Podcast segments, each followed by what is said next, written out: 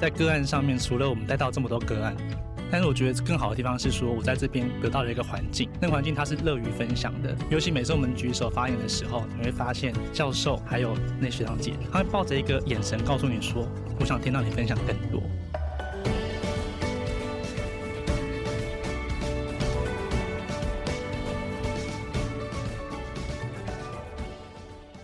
大家好，我是杨玛丽，欢迎来到今天的哈佛人物面对面单元。我们这一周的主题呢是探讨向异业学习，也就是说跟你所从事的行业不一样的行业哈。所以一连四天呢，从礼拜一到礼拜四，我已经分享了有一部影音跟三篇文章都在回答这一个问题，就是说，比如说你是在半导体业，你可以跟餐饮集团学习吗？你在金融业，你可以跟高科技学习吗？那为什么会今天呃这一周呢？我们有这一个题目呢？其实缘起呢，也是因为我们在过去两年来，我们哈帕，如果你常听我们的节目或常看我们的杂志，就知道我们有一个哈佛的沉浸式个案教学哈，这个应该是 HBR 的非常独特的产品了啊。那来上课的学员呢，我们在现在已经举办这个课程两年多了啊。那来上课的学员偶尔呢，就会有一些学长姐，我们都称学员都是学长姐哈，一起共学的学长姐。有的时候会碰到一些学长姐会问我们说：“哎，我在办。”半导体啊，那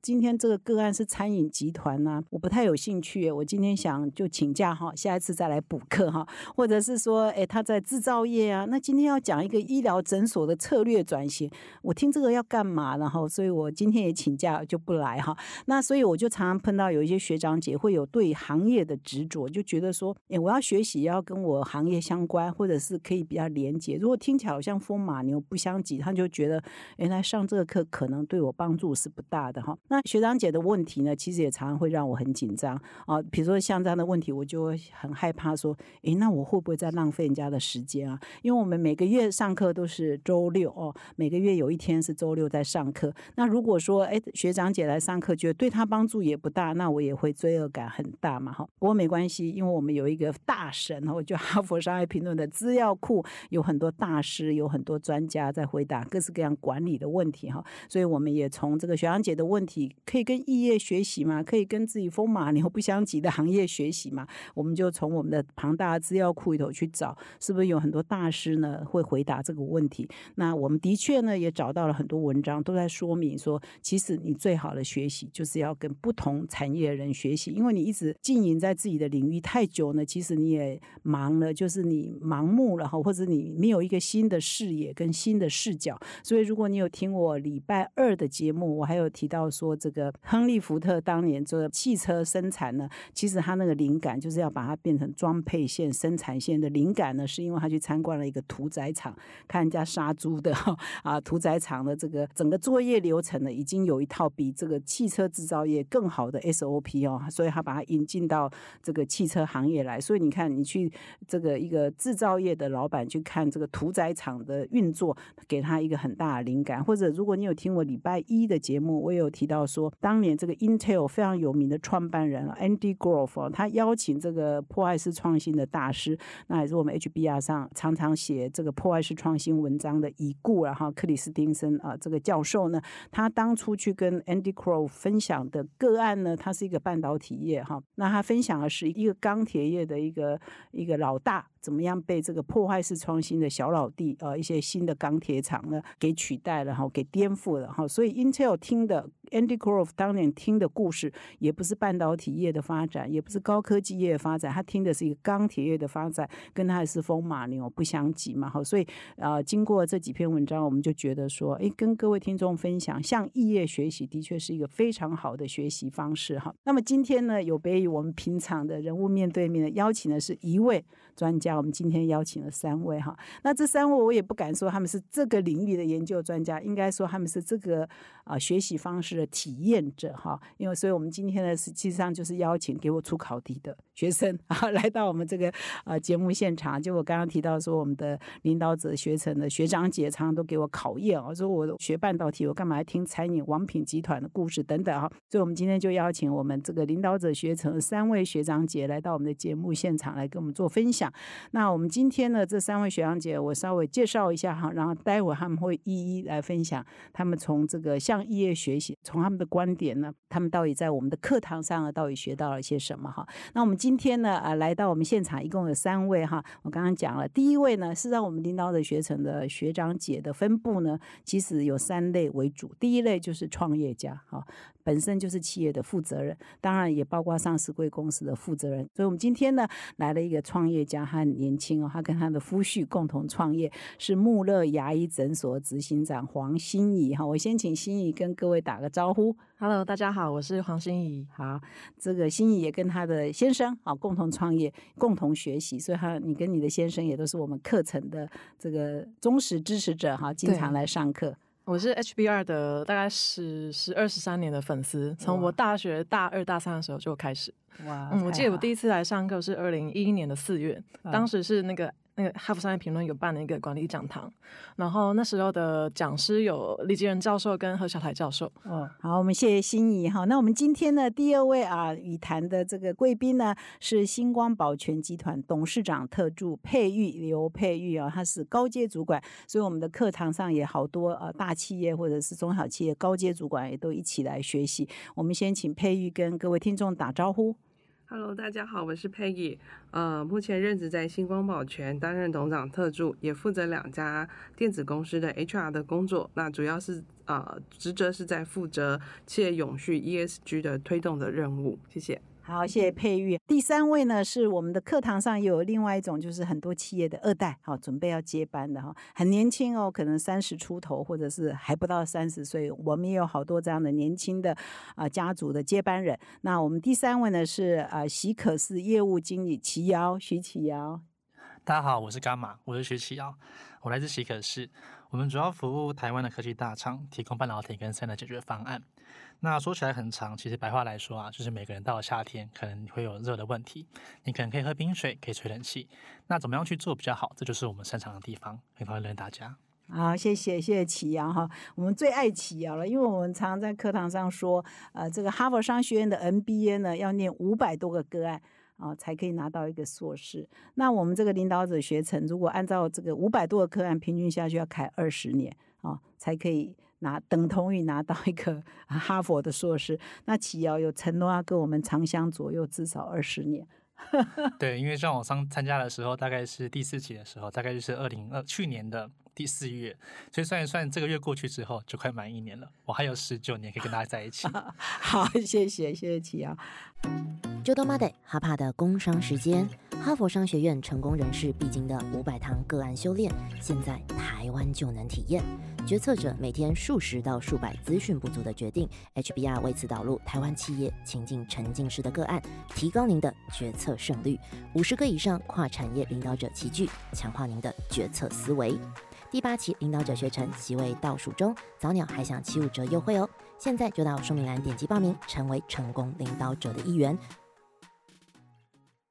那我们现在呢，再回到哈，我们再来一一跟每一位我们今天的学长姐呢来做交流。我们先再回到心仪这边哈。那刚刚心仪有说，她从很年轻啊，还在念大二，应该有十几年来都已经啊，是我们哈佛商业评论的忠实的读者。那我想要问心仪，就是说，你来上我们的哈佛这个领导者学程，因为很多个案都不是你的本行嘛，因为你你学的是医疗管理。啊，那后来创的是跟先生是个牙医，所以你们创立这个牙医的诊所。照理说，你好像很精研牙医医术啊、医务管理啊，你为什么会想要来上我们这个领导者学程？嗯，因为其实，在台湾医疗的这个领域非常的特殊，因为台湾就是。有有一个鉴宝是世界闻名的，很多其他国家的呃的人会想要来台湾跟我们学习鉴宝的体制，但所以它是台湾鉴宝好的一面。那有一个比较劣势的一面是说，因为我们太受限于鉴宝这个体制之下，所以造成说我们很多事情跟决策都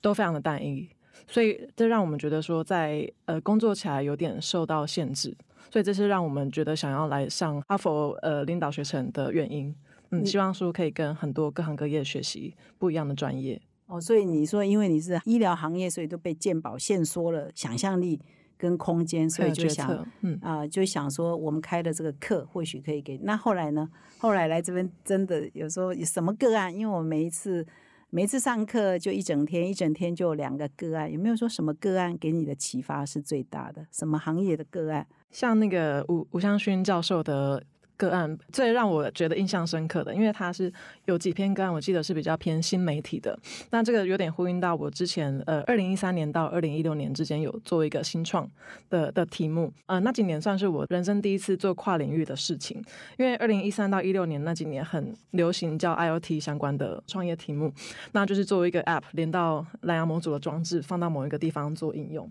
那我们当初做的题目是呃，研发蓝牙基础体温温度计，然后串联。搭配妇产科生理数据的演算法，然后我们主要是希望说可以协助育龄女性解决她们生理期不规则跟怀孕困难的问题。那这个题目的灵感其实来自于，就是我小时候常常生理期不规则，然后也常听说身边有一些女性朋友有妇科相关的。困扰跟问题，可是其实我读的是医务管理系。那呃，刚刚讲的那个 IOT 的题目，它其实是跨了非常多领域。因为医务管理系其实是医学大学里面的气管系，我们学的是商学院的范畴。可是 IOT 的产品，而且我们是做女性健康相关的，它其实第一个 domain knowledge 就是妇产科科学，然后再来就是电机，因为我们会有一个 device，那个 device 里面可能会有电路板，然后再我们要透过蓝牙模组连到 app，那个 app 可能就是自工系。同学相关的的的专业，所以在那个时候我们就觉得说，哎，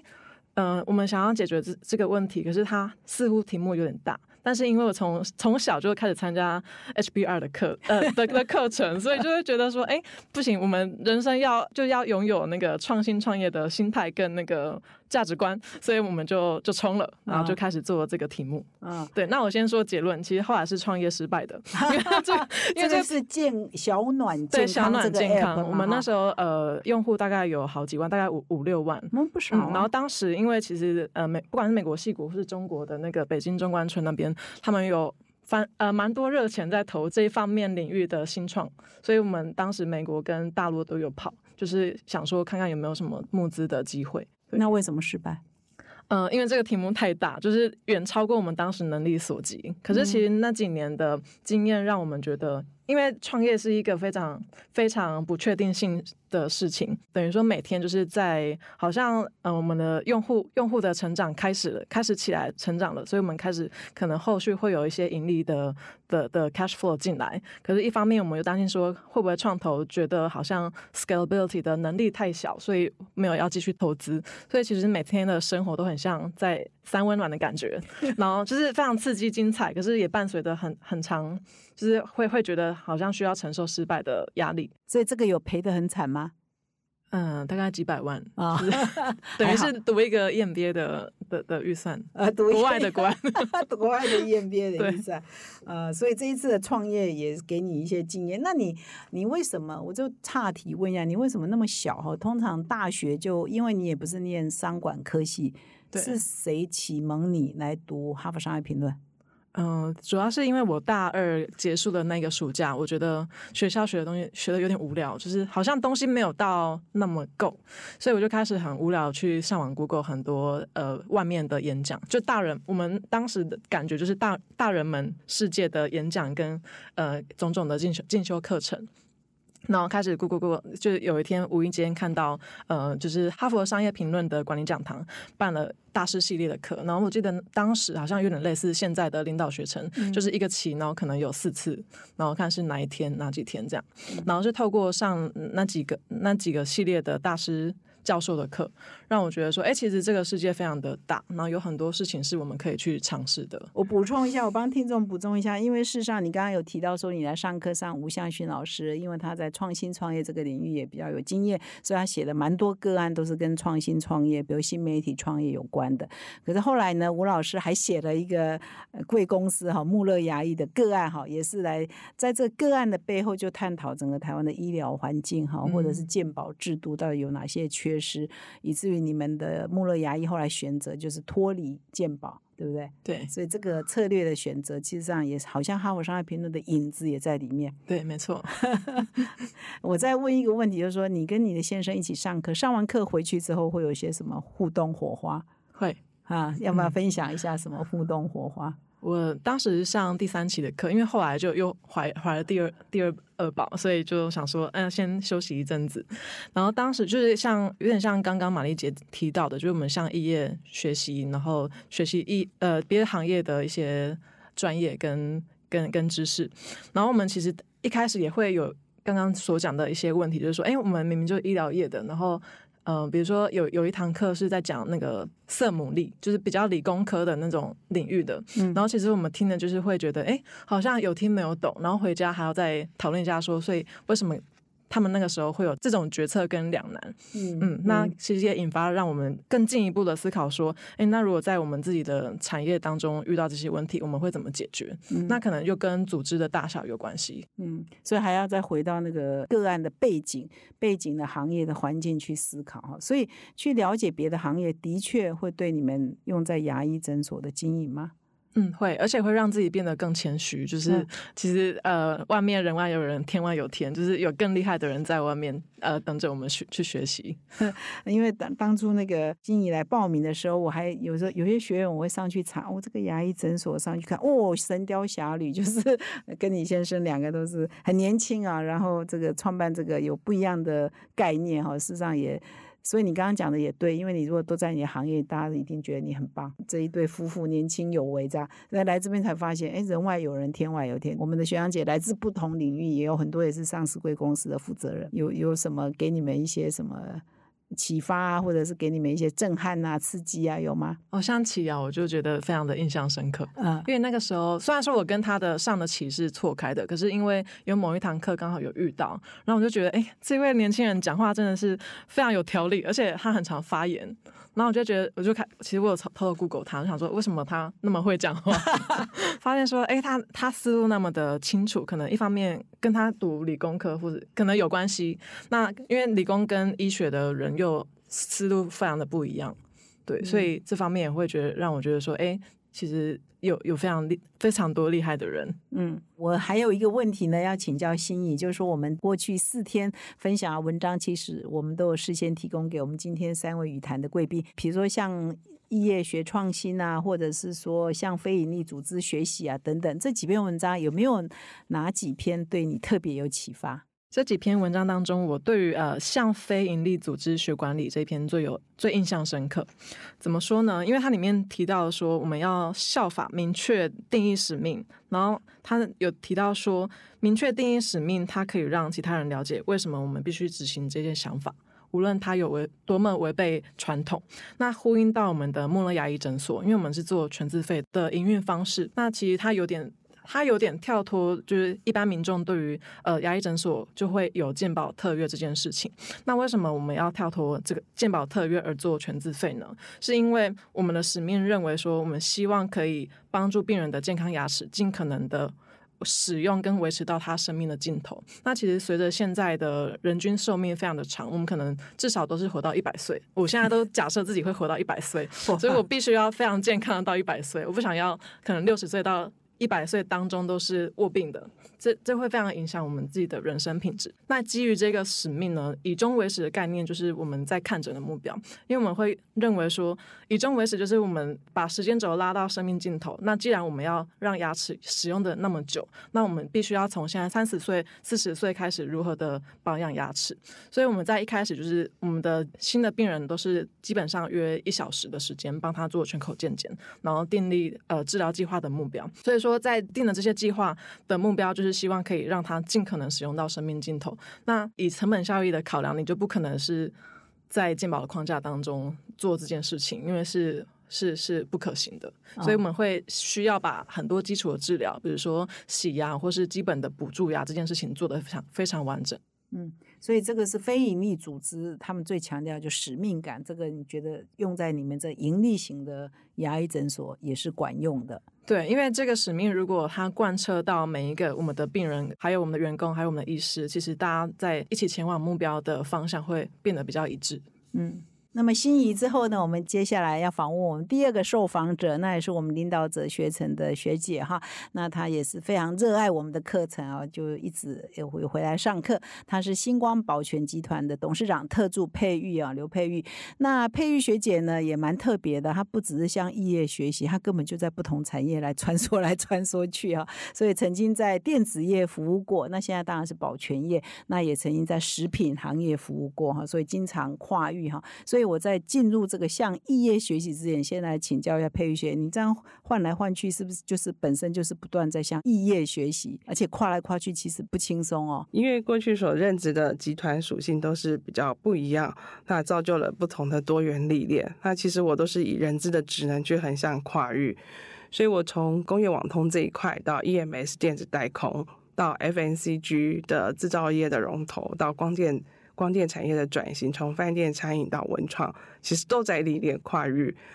那第二个就是说，其实我都是从人资功能的角度去，从找人的方式、培训培训的逻辑，或是职涯的发展，虽然感觉不尽相同，但是其实都是同中求异，异中求同。所以培学也服务过知名的大公司，都是一些领头羊，但是你都是在人资。就是在不同公司、不同产业的人资的部门，那这样做性质不是很像吗？呃，我觉得呃，基础理论只要一套通，其实是步步通的。那只是差异在于说，呃，各行业的行规如何合规合法，然后跟行业的用词，大概是在快速要 learning curve 是学克服的是这一块。嗯，那么你对我们这一周的主题，像异业学习，你有什么体会？OK，这边可以举一个有趣的例子啊。过去陈服务在光电业，那也试着啊产业要转型，那要往餐饮服务这一块的方向去调整。那呃，我印象比较深刻的是带领一群啊电子业的高阶管理者去啊异业交流参访，因为我想到课程都会带领主管同学们去参加异业参访，那我就找了一样的个案背景是奇美电子。那从奇美电子想到一一群科技人如何去转型去做食品，做包子包，做水饺，做冷冻。美食品哈，对对对对对。那这边我呃在带队带团队去参访的过程，其实我有两个心得。第一个就是看到啊，经营者许创办人的他的领导智慧的高高端远见，其实他就在走 career migration plan，其实早就在做人才生态圈的概念了。那第二个就是说，它结合我们电子业的生产流程科技化这一块，怎么样把我们电子业啊最严守在制成的 SOP 标准化，然后自动化，从外观的大小到圆周到高到它膨胀的高度，进蒸笼前、蒸笼后出来的膨胀的的形状都会比较不变。还有，因为制造业对于良率的高标准其实是运用到极致的，当它出蒸笼之后破皮。其实有瑕疵，它就打掉。那这其实也造就了啊，它进军东京迪士尼，能够做到米老鼠的那个掌上型的挂包的那个形状，跟唐老鸭鸭掌包，然后创造三亿的营收，这也带来台湾经济的一个一个骄傲。这是让我很印象很深刻的。那我再请教一下佩玉学姐，就是说你在领导者学程里头，我们会有课前的讨论啊，或者是个案的学习啊，课间的讨论。这整体而言呢，对你的你的体会是什么？你学学习的是什么？跟异业学习，跟其他行业的学长姐学习，得到些什么？我印象深刻的是在于呃课前的讨论。那可以透过组间的同学一起讨论文章，快速的导读，然后提纲建立，快速 pick up 重点，然后还有针对个案问题，我们小组内部出讨跟收敛，这是一个。那还有再第二个就是到现场去互动，时间老师是以开放式的方式去引导大家带领思考。那席席间的学长姐也来自不同的产业，那个别表述不同的角度见解。那持续开放讨论之后，最后会用一个模型来收敛作为今天的收敛总结。我觉得这个这个是对我很很有一个帮助的。那这。再来就是说，如何应用回到实物上？那就举啊举例，如果以最近要呃做 successor plan 这一块，我觉得就不会再用过去传统的课程模式的方式，我觉得就可以套用个案学习的方法来进行。就像以前早期的品鉴中心，我们使用的蓝中演练这样的方式，那我觉得更能够模拟实真，呃，模拟真实的感觉，把把自己投射在这个个案个案里面的角色。我觉得这样的一个课程。带领，应该会在接下来的中高阶的一个课程导入上会很有帮助。所以你在规划在公司内规划接班人的培训计划，那所以在我们的领导者学院学的是什么东西可以导过来？呃，互动，嗯个案的互动，嗯老师会一段的 facilitate 一些啊、呃深化像剥洋葱似的，一层一层一层引导往下问。然后在这过程中，大家同仁、同学间、呃同事间也会针对他不同，可能是财务背景的人，他看到角度是什么；生产背景的人，他看到是什么，去做这样的一个呃脑力激荡。那再借由老师最后的引导收敛，其实是可以带给呃我我希望能够带给接下来的同仁会有这样的不同的一个一个融合性的的思考的一个框一个一个模式。很高兴听到说，哎，可以实用哦，也可以把原呃这种方法引进到公司去哈。那我们也提供了好几篇文章给培育学姐可以看，就是过去几天我们有分享的，比如说我们有一篇文章叫《最佳创意解决方案藏在你的产业圈外》。其实我们强调就是说，你常常在业内找不到答案的哈，你要到业外去寻找，向陌生人寻找，向着其他行业寻找。那么你是不是对这一篇也觉得讲的蛮有道理的？你有什么要补充的吗？嗯，我觉得在音乐学习这一块，其实确实比过去更显得更更是一个显学更重要啊、是尤其像呃这三年来疫情后，其实很多我们过去既定的行为模式都改变了。那也包含业界啊，这其实产业界限也越来越模糊。那在这一波的新经济下，其实我觉得也带来了一些变化，造就了有一些新的行业产生啊，比方说像 Uber 还有 f o o Panda 这一块。嗯啊，再比方说产业的整合，好，比方像统一家乐福这一块，把全渠道上下上上层跟基层地端的这块通吃，啊，再就是业结盟这一块跨域合作。那其中最有趣的，我还是觉得在跨界合作这一块，那什么乘以什么，或者是什么加什么这样子。比方说疫情下，其实我也我也在啊、街边的便利商超商也看到很多五星级的的餐厅的的这些食物也会跟便利商店做一个结合。那这些其实综合种瓜来讲，我们过去在产业的定义都会停停留在以过去在制造业的角度上，我们都会觉得是上游、上中下游的一个一个产业链接的整合。但是其实，在这一波这样的这两三年来讲的整个走向，我觉得反而是走向是一个 ecosystem 生态系从横向式的去跨产业的链接。我看到的是这样的一个方式，所以企业不再只是用一个产品去定义而已，而反而会用自己的核心专长来定义。那我觉得只要有核心专长，那我们的业务范范畴其实是会不断的像同心圆的方式一直往外扩出去。那我觉得这会是改变接下去整个传统商业经营的一个思维的方向。嗯，所以当你的工作遇到瓶颈的时候，你通常会怎么解决这个？你真的有去向其他行业学习吗？以你的惯性会有吗？我的功能角色其实比较像是在于规划、规划上、策略规划上，它包含优化现行的规章制度流程。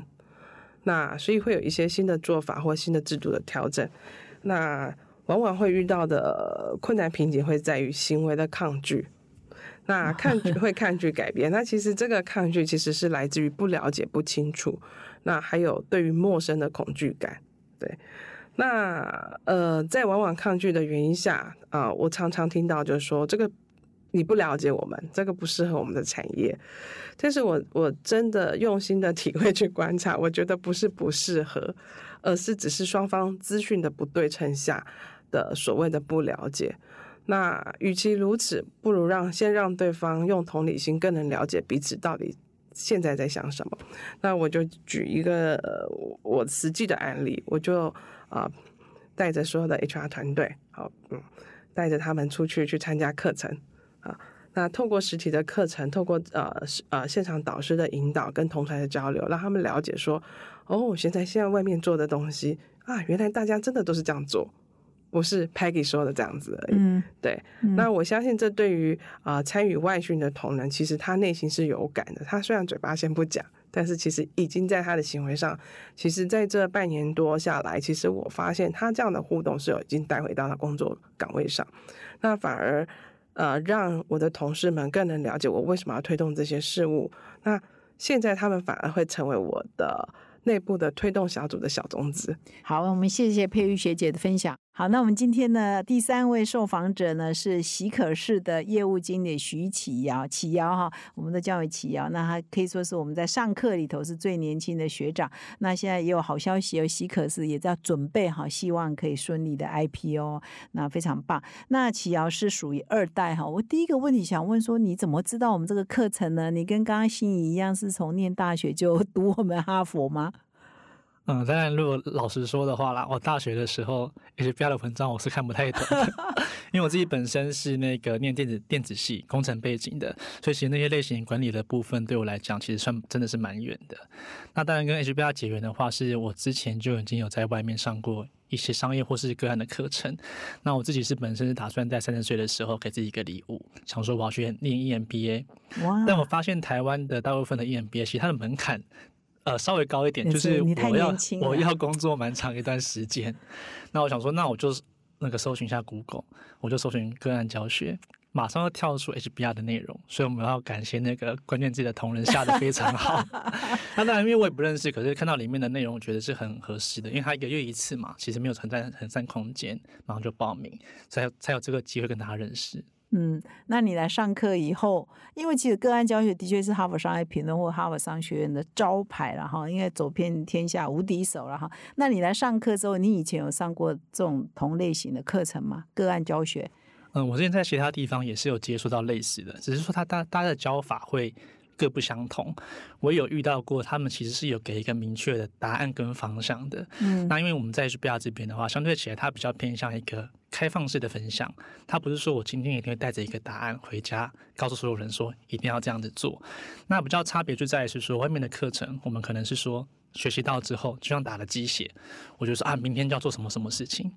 但是 HBR 的话，比较像是说我听完之后，我会觉得说，哦，原来还有这样做事情的方法。会让我觉得我可以更深的去学习这个东西。嗯，所以，我们 HBR 的领导者学程个案教学有强调几个重点。第一个重点就是没有答案哈，所以我们其实也花了力气跟很多学长姐说明，我们这是有决策的思维。每个决策，因为你的环境不同，跟你人不同，或者你的角色不同，你职位不同，就答案都不一样。所以我们上课五六十个人，每个人都不一样的背景跟条件嘛，所以当然每个人答案都不一样，所以你都有掰印啊，有接受。第二个是说，哎，就是我们今天要讲的像异业学习，所以你对我们这这。周的主题像异业学习，从我们的个案，因为启尧已经上了我们四期领导者学程，要相伴二十年哈，所以到目前为止，你有什么个案对你是你觉得哎启发很大，然后不是你的电子业？当然以个案来说的话，我觉得印象最深刻一定是我第一次上课那一堂课。我们第四期的第一堂课，他讲两个内容，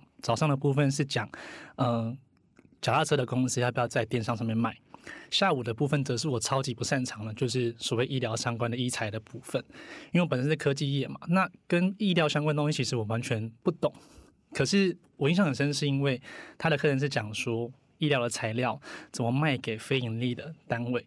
那我想了一下，诶，我应该会啊，因为我自己是科技业的，那我们又是做业务，所以推广就是 B to B 的生意这种东西，我们超级擅长。所以课堂之后就分享很多啊，应该怎么做啊？包含说学长姐也分享了很多，比如说，哎，应该要去跟那个认识的人打打球啊，培养关系啊，甚至连出现说，哎，既然非灵异事业没有钱，帮他募资总行了吧？各种天花乱坠的方方向都有。但都讲完之后，课堂结束之后，我旁边印象很深刻，坐了一个院长，他是骨科的院长，应院长，他直接跳出来说，那各位同仁，你们要知道。台湾的鉴宝不一定允许大家这样子做，就变成是说，哎，我们讨论一个下午东西被打断了，对，嗯，所以这个给你的呃印象是什么？你就觉得啊，这个案东我们有拍了一个老师叫张少基老师，就是说啊，很多人都说我们上这个课的脸消为啊，就是不正经啊，或者是说因为没有答案嘛，所以好像是白白上了。你会这样？你怎么看？老实说的话，因为我第一堂课的时候，那个时候还没播那个影片，所以我上午第一次上课的时候，我是有点不开心的，因为我前天晚上准备了一个答案在，可是我上完一个上午之后，什么都没有得到，我真的很想去问老师说，到底答案是什么？那但我觉得是说，其实，在个案上面，除了我们带到这么多个案，当然个案花很多心思去写，但是我觉得更好的地方是说，我在这边得到了一个环境，那个环境它是乐于分享的。尤其每次我们举手发言的时候，你会发现教授还有那学长姐，他会抱着一个眼神告诉你说：“我想听到你分享更多。”那我觉得这个是在我这个环境里面最明显感受到，就是跟个案比起来，这个环境是我更喜欢的。嗯，哎，所以呃，我像我有时候都会担心说，我们比较年轻的学长姐啊，因为比较年轻，然后看啊，整个教室看过去有很多哦，有上市贵公司的董总啊，也有很多很有经验，看起来比较呃年纪比你大的，会不敢讲话，你会有这种障碍吗？第一次的时候会，我第一次印象很深刻，是我其实有点不太敢发言，刚开始。但是我看了一下，其实大家都是不同行业，每个都在那个行业好像讲的头头是道。诶，那我好像也没什么包袱可以去做了嘛。所以虽然我第一天上课有点后悔，因为我发言很少，可是我那天之后就立定说，不行，我每一次来一定要想办法抢麦克风，只要大家可以接受的话。啊，所以后来就。后来就常常讲话，那后来这个除了说呃个案哦，你刚刚讲说，哎，这个行业你都不懂啊。后来你读完了之后，你觉得后来每一次读大概都是你不懂的行业嘛？哈，这样读了越来越多，你可以体会到为什么哈佛商学院要读五百多个个案嘛？你现在可以体会到，五百多个个案都是不同行业的。我自己觉得是说，因为在这个过程中，其实我们可以接触到非常多不一样行业的内容。那因为像我们自己本身在科技业里面去做的话，很容易会陷在自己的小框框里面。那当我们如果今天可以接受不同个案的话，我们会得到一个灵感，是想到说，哦，原来事情可以这样子做，嗯，这是我没有想象的，嗯。那我觉得它可以增加的是说，我们在整个学习的深度会有所不同，嗯，因为我每读一个个案。它要累积在我们心中，变成我们下一次可能决策可以参考的部分。再来是说，我们看到之后又觉得是说，哦，原来其他人、其他行业，他还有比你更困难的事情，他都可以决策了，那我们应该也做得出来，可以给我们信息、一些信心在里面。嗯，我觉得那个企啊，最难得的是说，大概绝大多数学院不会这样做，就是你还请你的父亲一起来跟你一起上课，因为你算是第一个哈，我很佩服啊。你你是怎么说服你父亲也来上课的？嗯，因为其实像我父亲，他平常不在台湾，在大陆比较多。那我上完第一堂课之后，其实我就很有感觉。那因为当然相对起来，他们之前可能都是在一些大公司已经位居高位。那我觉得这很有帮助，我就有点连拐带骗了。我说：“哎，我这边就是认识很多学长姐，大家都很厉害。哎，不如你你要那天回来，我们报一堂课看看。”对。原本他以为是真的一堂，后来才发现是一季，这是我没有跟他讲的。是，所以他上完之后，他确实，其实他回去之后也跟我讨论了很多。他他当然一部分是很放心，因为在这个环境去学习；另外一部分是说，他也提到说，哦，他在那个可能整个行业里面待了二十几年了，他没想到他今天还可以在这个课堂上提出他的见解。而且我那时候其实很紧张，因为他上午第一堂课我们做不同组。嗯。我想说会不会他不适应这样的环境？但我完全就多心了。第一堂课第一个发言就是他，所以他也算喜欢的。对他根本是也是蛮喜欢的，而且我看他也蛮适应这个环境的。嗯，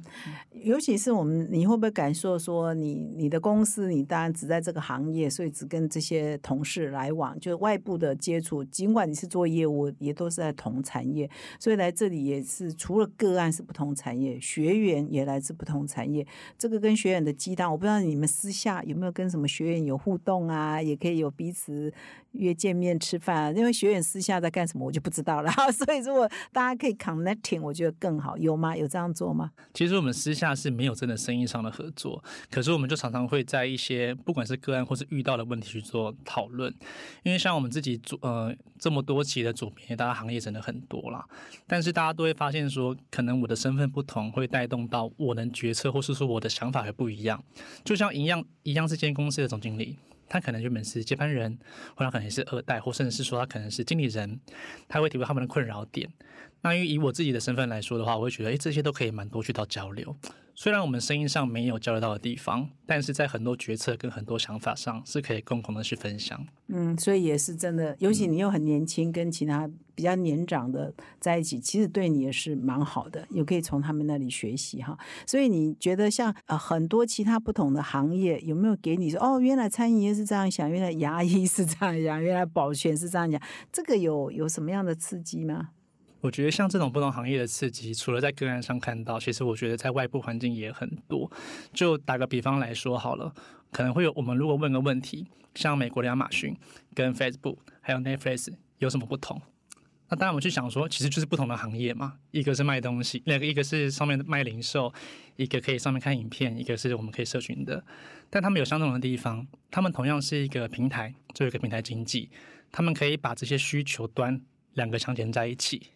那我就去思考说，诶，那像我们自己做科技业来讲，我们做事情也是差不多的。或许我们没有这么多的资源去开一个平台，去烧钱去建品牌，但是我们也是在做所谓把销那个需求端跟供给端串联的生意。因为我们本身没有工厂，那我就是觉得说，那如果这件事情我做得到，那或许这共同点是我可以去学习的地方。嗯，那我就想说，因为像我平常在生意上，毕竟做生意嘛，大家会希望可以跟同业要竞争不一样的地方，所谓的同中求异。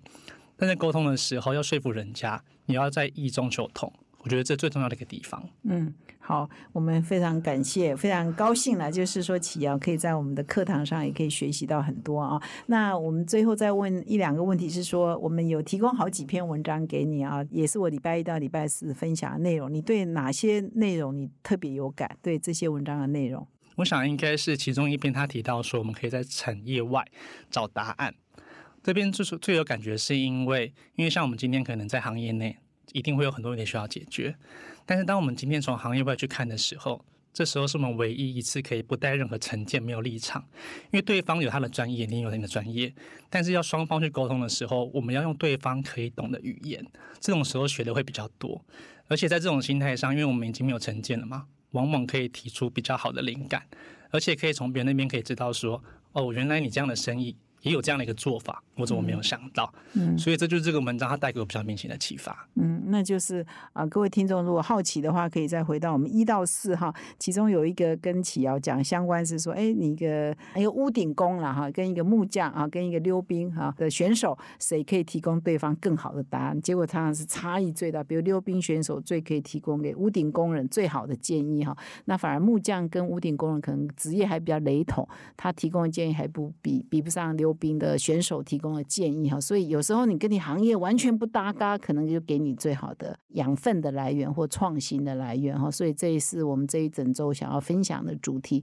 那我们的节目呢要慢慢进入尾声哦，我现在请三位可以各自分享。现在二零二三年才三月嘛，有没有设下哪些新目标？也可以来这里分享。我们先请心意好了。哦，身为十几年的 HBR 忠实粉丝，就从呃从我大二到现在，历经了结婚、生子、生大宝跟生二宝。我记得我第一次报呃报名 HBR 的呃领导学程是第三期，当时是我大概大宝已经进入。进入了第六个月、第七个月稳定，我就想说好，我要开始回过来上课。然后上完呃第三期的三堂课之后呢，我发现哎二宝来了，所以我就想说好，那我再休息一下。然后一直到今年年初，呃今年年初的那个领导学程，刚好呃吴向勋教授有使用到我们诊所的经营管理当个案，所以我又当了呃 guest speaker，然后去参加。那因为现在二宝才刚两个月，所以我今年的新目标是希望可以等到二宝大概嗯六七个。月稳定之后，继续回国来上，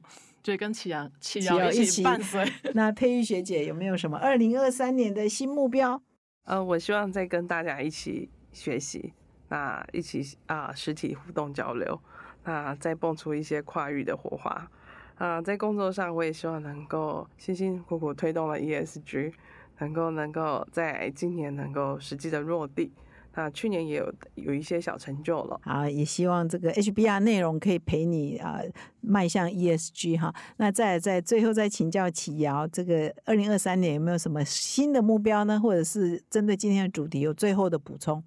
哦，那当然，因为我我自己的话，其实是比较少只只定一年的一个目标了。但是可以以长期来看的话，当然就是在是说公司 GP 和 IPO 的计划。大家以前做生意的时候，可能是相对起来就是跌跌撞撞的，总是要想办法建立一些制度。让所有人在一个制度下可以好好的做事，所以这可能是一个长期的一个目标去做。那再来是说，就像前面所提到的，因为当时会跟 HBR 结缘，纯粹是因为想念 EMBA。只是我没有想到，原本两年期的 EMBA 看起来要练二十年，所以后面这应该就是我们可以持续努力的目标。好，非常谢谢齐瑶，还蛮幽默的。那我们呢，再一次呢，今天谢谢三位哈佛商业评论领导者学成个案教学的学长姐呢，来到我们的节目现场分享啊，向异业学习这个主题啊，大家都是在业界工作的啊，还在努力奋斗，不是真正这个领域的这个研究专家，但是我们今天是找见证者，就是说。因为来上我们的课程就是向业学习最好的一种学习的方式。那三位都是见证者来见证说，这种学习的方式到底有管不管用，到底对个人的影响是大不大的。那我希望各位听众自己判断哈，是不是对他们都很管用哈。然后如果有缘的话，也欢迎各位听众来报名我们的领导者学程。感谢各位的收听，我们下个礼拜再相会。感谢哈帕听友的支持哈，请听哈佛管理学，凭着对管理知识传播的热情呢，现在已经制作超过四百集的节目了。我们收到许多听友的回馈哈，我们的节目呢陪伴他们厘清直癌上许多大大小小的难题哈，让他们受益良多。非常感谢你们的支持。如果你也有这种动物时刻，如果你欣赏我们的内容，请赞助我们产出更优质的节目，让哈帕跟你长相。左右持续探索管理的新知，请到资讯栏点击赞助连接。懂内，我们让哈帕陪伴你走过人生挚爱的关键时刻。赞助的听友们也请留下你的姓名、联络信箱跟电话，让我们有机会呢未来回馈你。谢谢。